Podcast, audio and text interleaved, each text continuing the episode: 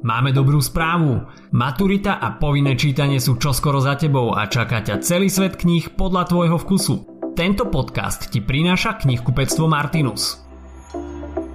Maturita s hashtagom Svetový romantizmus v literatúre Čo ti napadne, keď niekto spomenie obdobie romantizmu?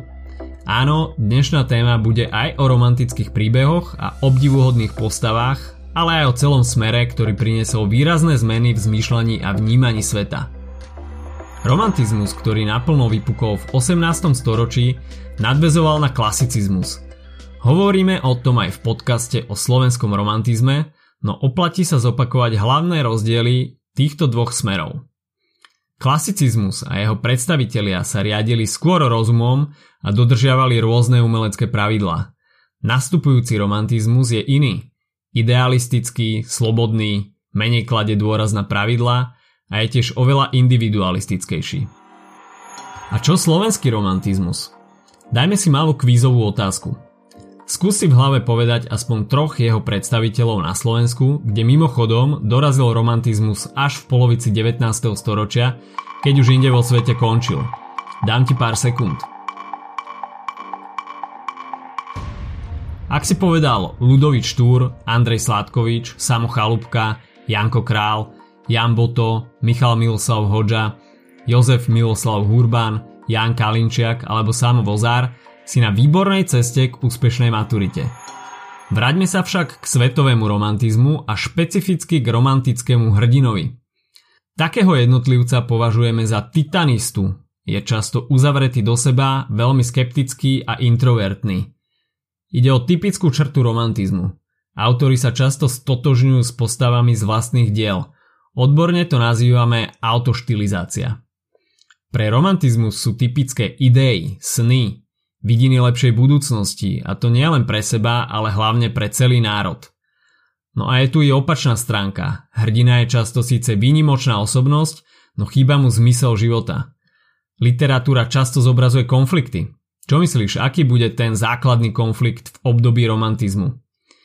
Ide o konflikt človeka a spoločnosti, alebo jeho sna a odrazu reality. Mimochodom, nič, čo by sme nemohli nájsť aj dnes. A akých známych svetových autorov z obdobia romantizmu poznáme? Možno ti mená niektorých z nich budú známe z filozofie. V tomto období sa veľmi činil francúz Jean-Jacques Rousseau. V dielach Emil a o výchove sa zaoberá spoločnosťou a jednotlivcom. Ďalším je Viktor Igo, ktorý je autorom románu Chrám Matky Božej v Paríži. Tento román je vystavaný na kontrastoch. Vidíme tu rôzne spoločenské vrstvy a prostredie, napríklad šlachtu, mešťanov, žobrákov či církev. Esmeralda predstavuje chudobnú tuláčku, ktorá si zarába tancom. Bohatý kňaz Frollo sa do nej zamiluje a povieri Quasimoda, aby krásnu Esmeraldu uniesol. Quasimodo po fyzickej stránke predstavuje protiklad Esmeraldy. Je škaredý, no túži po láske a pochopení ako každý človek. Obaja končia tragicky. Esmeraldu popravia a Quasimodo zomiera objímajúci jej mŕtve telo. Aj v nemeckej literatúre sa v čase romantizmu objavilo niekoľko velikánov.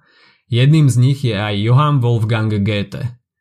V Nemecku vzniklo aj nové zaujímavé hnutie, Takisto veľmi bojovné s názvom Sturm und Drang, teda po slovensky búrka a vzdor. Autori sa búrili proti nespravodlivosti, tlaku na človeka, ktorý sa odmieta podriadiť spoločnosti.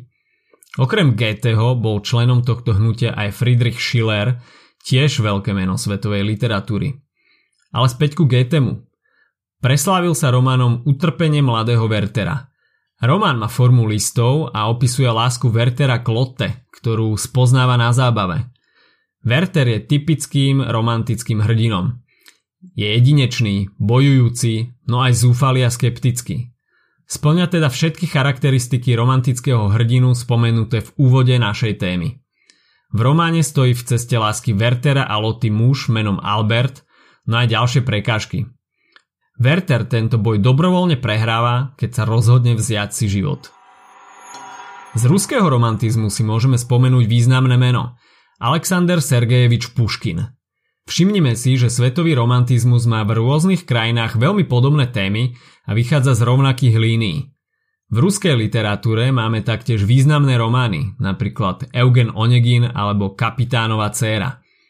Eugen Onegin predstavuje obraz zbytočného človeka bez zmyslu života, ktorý je neschopný urobiť rázny krok či zrealizovať svoje predsavzatia. V kapitánovej cére môžeme zase vidieť vo väčšej miere boj za slobodu.